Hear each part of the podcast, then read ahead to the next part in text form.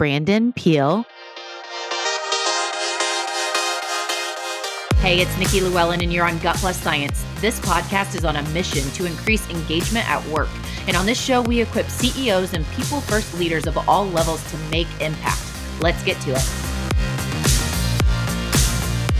Hey, Gut Plus Science listeners, it's Nikki, and today I'm talking with Brandon Peel, co-founder of Unity Lab, about something that lights him up so much that he's built a company around it. Yay, Brandon, you go. We're talking about purpose and belonging and how the workplace can fuel this. Let's get to it. Brandon, welcome to Gut Plus Science. I know you are passionate about the statement, you can't mandate culture. Tell us about that. Well, folks have certainly tried to do that. And pre-pandemic, I think that was pretty much the mentality. I just top down, put a bunch of smart MBAs in the room. You know, maybe bring in the head of HR and say, this is the culture we want to have. Slap it on a wall, slap it on a website. We'll talk about it in onboarding. You know, we'll create awards around it. And essentially what's happened is that the employer-employee contract was renegotiated during COVID. Folks really took on that, hey, listen, I need to be fulfilled. I need to feel like I belong. And so it was almost like an inversion of the employer value proposition. Now it starts at the bottom.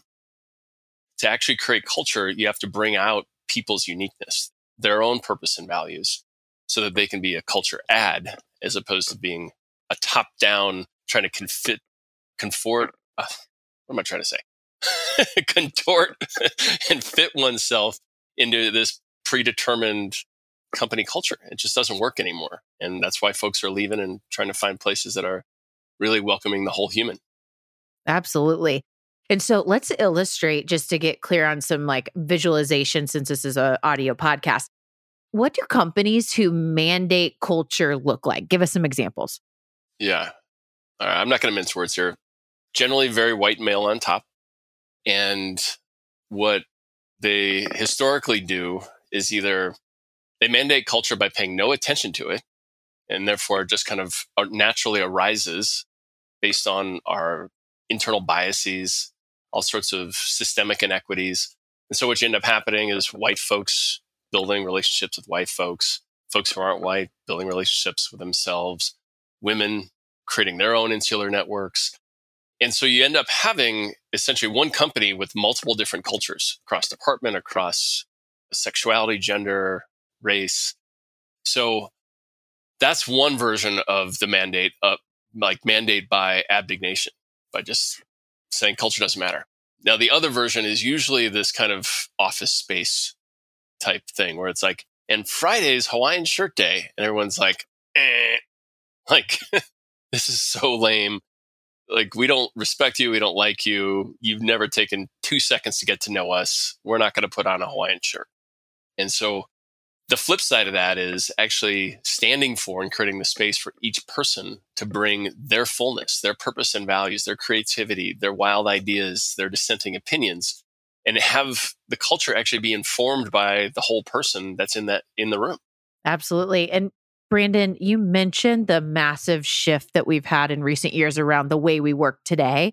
So for companies who have done a good job of reworking their contracts or their covenants with their people, can you just share what you've seen some of those companies do to really realign and reset on like the core of the individual employee and building from there? Yeah. Well, I would say that the company that comes to mind is Gravity Payments, Dan Price's company. He's put every employee at choice, saying like, you get to say how long you work. You get to say where you work. You get to say how you work. And so that's like step one, is this acknowledging the agency and autonomy of every single human being, because we all are bringing in different life situations, different neighborhoods, different family things, different health things. And if you say, all right, everybody return to work, be in your chair by 9 and, you know, show up this meeting, dress this way, it just, that doesn't work anymore. And folks like Dan Price at Gravity Payments are really leading the way there. I'd say the second piece that what these companies are doing is they're actually creating the space for people to discover their purpose and bring it to work. And that's one of the things my company does, among a few others. So you know, there was that McKinsey study that came out last year that showed that 2/3 of employees have revisited their purpose in life during the pandemic.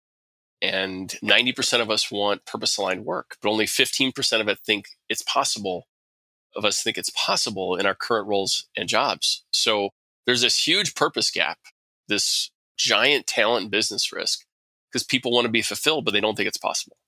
So the ones who are winning are the ones who are saying, you can be fulfilled here. Here's what we're going to do. We're going to hire you a purpose coach. We're going to put you in a purpose program.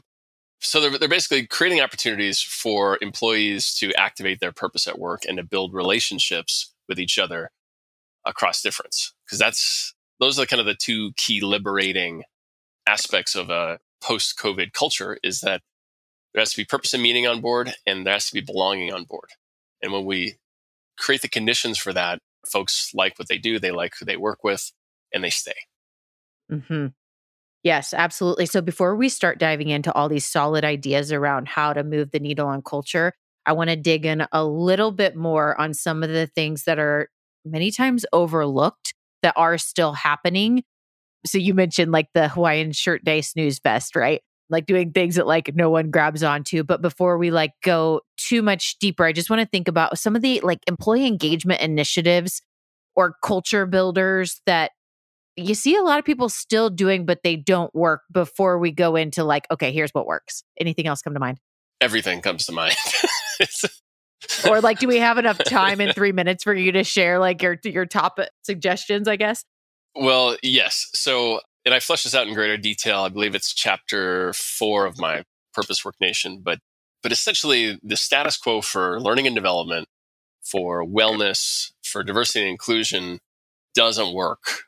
So what's happening right now in learning and development is more of the same. They're taking live trainings and just moving them to Zoom, and folks are bored. They're zoomed out.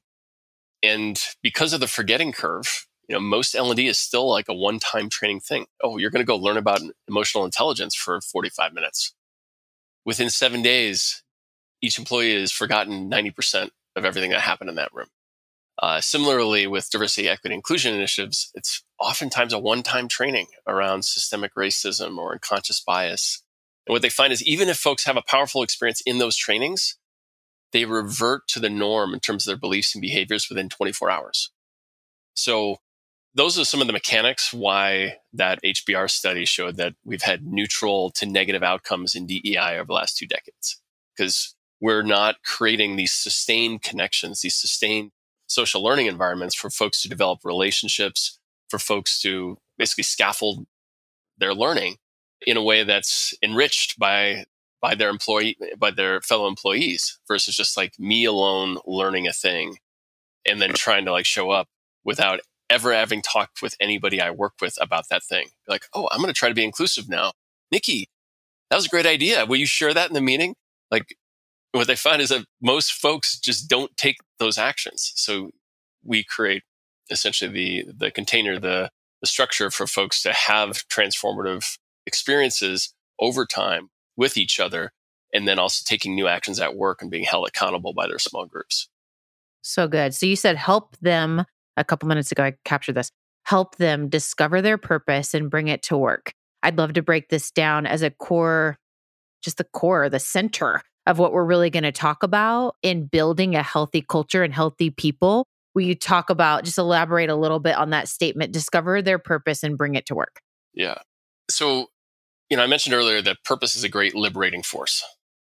There is a wealth of research on the power of purpose at the individual level, organizational level, societal level. You can find that at scienceofpurpose.org. But basically, when the individual discovers their purpose, they're 175% more productive. So almost 2 times more productive than they were before purpose. And that's because they're bringing their full self to solving the problems. They're bringing their courage to say, I got a different opinion on this. I don't think you're going to like it, but I need to share it with you. Stuff that they normally would have sat on. Individuals are also more innovative. They're more likely to be chosen to be a leader. So at the individual level, like if you care about people, if you want people to stay and grow and develop, it has to start with purpose. At the organizational level, that's where you see some of like the really big wins around stock price appreciation, profitability. For every person who knows their purpose and feels like they belong, they add $20,000 in productivity per person per year. So very few things that you can do from a culture, training, and development perspective that will do more for an organization's health than activate purpose. Employees are also over 3 times more committed to the organization if they know their purpose, and their tenures are longer. So great resignation, reshuffle, whatever we're calling it these days, folks who know their purpose stay an average of 7.5 months longer because they're on fire. You know, they can do their best work. They can connect authentically. So individuals win, organizations win. And then when we do this in a social learning environment where folks are not only discovering their purpose and values, but taking the new actions driven by them at work and then sharing that across difference, we create really conditions for trust, for empathy. And that's really what starts to heal broader society. When I learn to trust you, you trust me across difference. So purpose and then belonging are the two keys that you've shared with me prior and then you're bringing up today that take top priority in what we need to pour into and develop in our people. Can you, first of all, touch on belonging? And then I want to talk about how we scale these things. Yeah.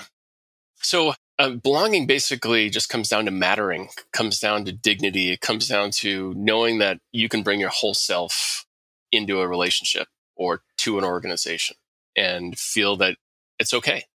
You don't have to put yourself into a tiny box. You don't have to code switch. You don't have to become somebody you're not to do your job. And that's one of the reasons why many diverse populations don't want to go back to the office, because they like the equality, the anonymity, that they don't have to code switch all the time. They can just do their job, go to the meeting, say their thing, and then go back. Now, if you want folks to want to come to the office, we have to create the conditions for inclusion and belonging. And so how do we do that? Basically means everyone needs to bring their full self to work. And so we talk about scalability. That's where the Unity Lab approach comes in, because we can activate this across an entire employee population, because all these groups are self-facilitated. So there's no expensive trainers. There's no expensive coaches. There's no expensive offsites. There's just a platform that manages the workflow. And then these small groups have their conversations and start to build these relationships that, well, essentially in these small groups, folks are sharing stuff that they've often never shared in professional context, and sometimes have never shared with anyone else in their whole life. So even though this isn't group therapy, we create the conditions with group agreements that allow folks to be fully transparent. And that's really, you know, it's the same business. You know, people do business with people they like. Well, you can't like someone if you don't know anything about them. So if you create the condition for them to share who they really are, you start to empathize with them and trust them. Mm-hmm.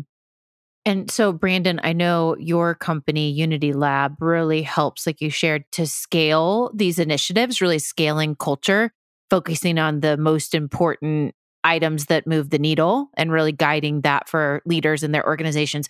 If you could now really unpack like a framework for us on what does this look like? You know, we've talked about purpose and belonging being priorities. How do you then take it from there to really help us understand what are the key factors to really scaling this for a uniform experience organization-wide? Yeah.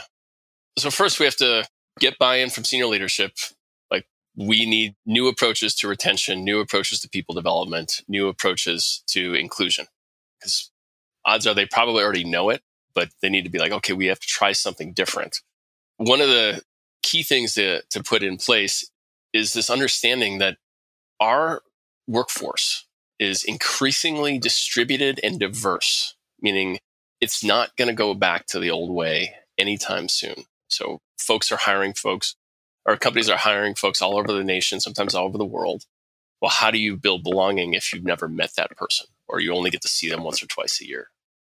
So what we need are ways that are digitally native to connect people wherever they work so that they can learn and develop over time. So our structure, and this is substantiated by case studies and evidence and best practices, all that I lay out in the back half of Purpose Work Nation. But what we do is we have a live cohort-wide kickoff call. So everybody who's going through that program comes to that call. They get to meet their small groups, do a little bit of ice breaking, and then they set up their 5 small group sessions. And then they get put into essentially a distributed social learning environment. What that means is that, let's say, Nikki, you and I and two other folks are in a small group together. We watch a short video. We do one exercise, reflect on our purpose and values, one exercise where we're taking that new action at work. And then we have a 1 hour peer facilitated conversation. So let's say you'll be the facilitator for the first session. You move through a discussion guide. I'll be the one for the second, and then I'll just keep rotating until we've completed 5 of these small group modules. And then we have a kickoff call at the end, completion call at the end. Now, what happens after the second or third small group meeting, the walls really fall down, meaning these folks start to see like, wow, these are my people. I can be myself with them. So they've had almost like an initiatory experience where they think, wow, this is so unique. I've never had anything like this in my life or in my career. And so sessions 3, 4, 5, it's just like the doors are open and folks are going there. They're going deep about what matters to them, what their experience is, bringing their life outside of the office into it, into these conversations and relationships. So by the time we get to the live completion call, folks are like, I've got my besties. And then in that call, they also see that, wow, everyone in my entire organization had the same experience. Like, there's a new sheriff in town. Like, we're a different company today. So that's the mechanics of how it works. And the results of this are that folks, or over 3/4 of folks, develop new daily habits. 98% of folks feel that they have respect from their diverse peers. 96% feel empathy from their diverse peers. And 94% feel safe sharing their fears and anxieties. So essentially what we're creating is the conditions for wholeness, for people to be themselves, regardless of who they're talking to. Okay, I have a couple questions that I've jotted down as you've, dove into like how we scale. Please. Going back to the priority of getting executive buy-in, what do you think is the most common leadership mindset or mentality shift that you see during that buy-in process? They were typically here, and then this is the light bulb that helped them to make that adoption, if you will. Yeah. Well, so there's a few things. One I already touched on. One is like the whole top-down, bunch of MBAs in a room thing doesn't work anymore. Lots of research on that doesn't work, especially in the world now. It's increasingly volatile, uncertain, chaotic, ambiguous.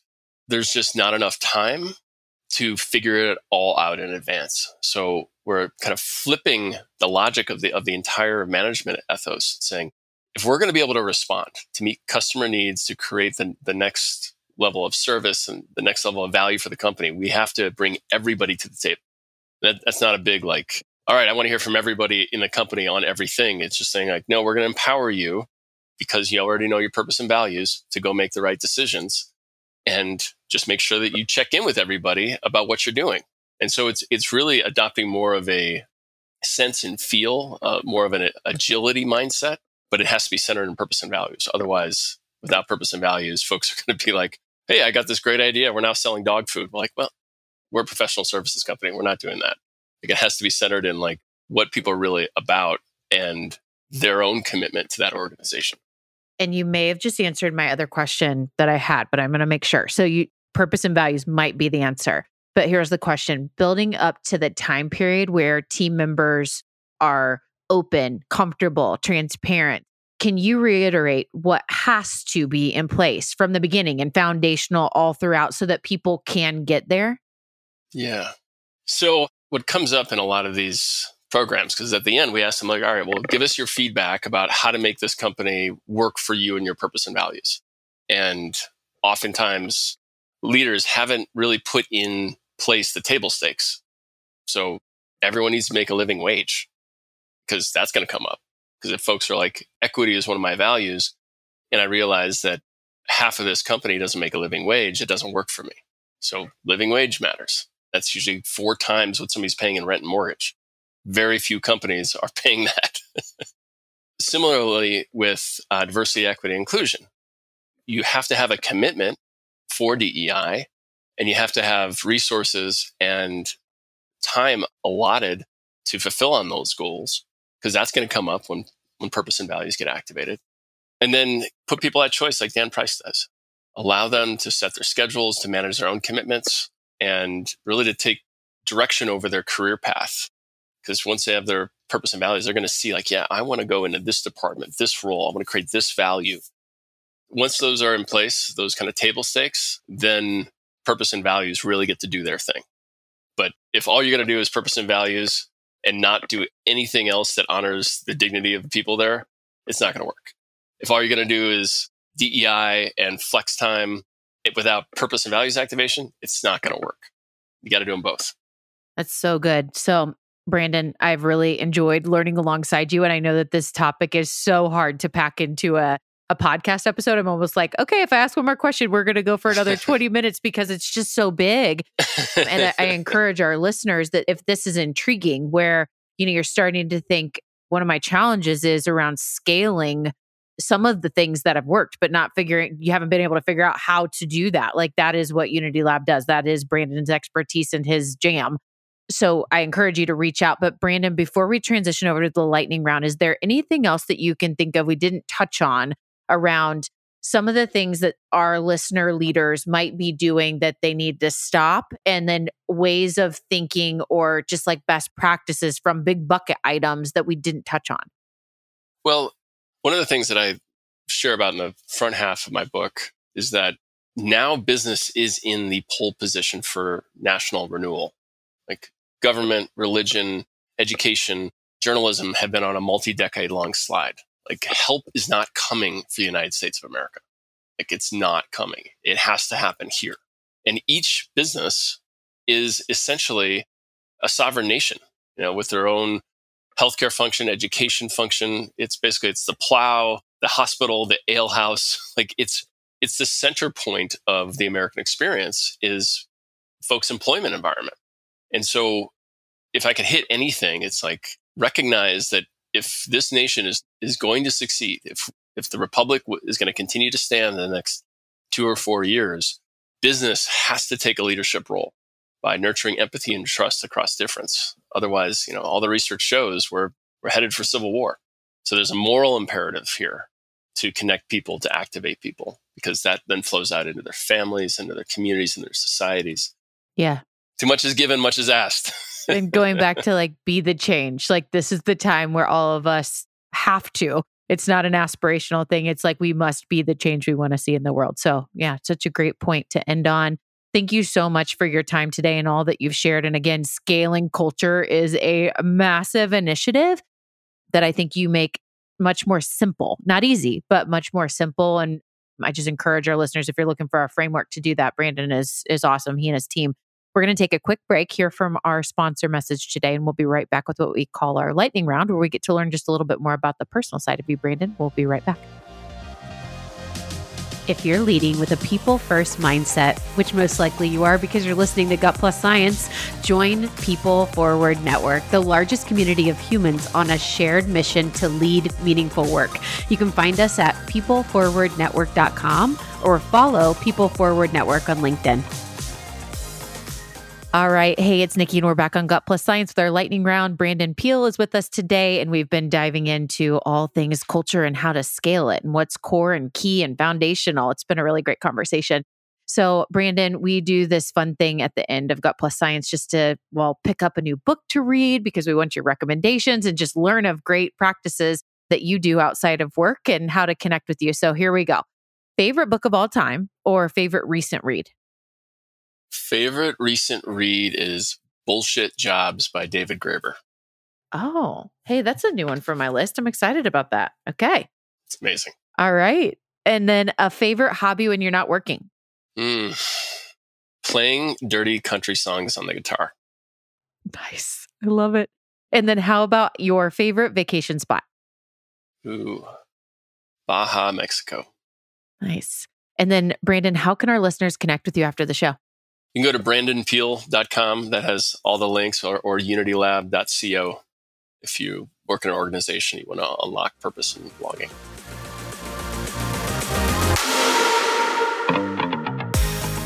Brandon, it was such a joy to have you on Gut Plus Science today. I loved our conversation. And here's my truth you can act on from what we learned from you.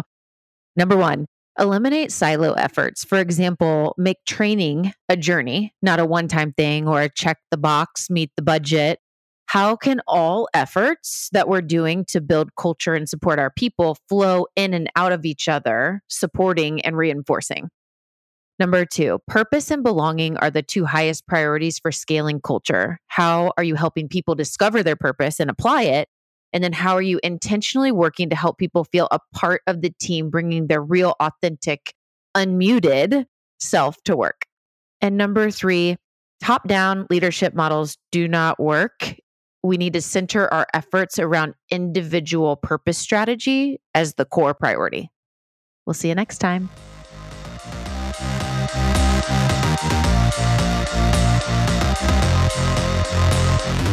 We just left the world a little bit better. Now go do something with it.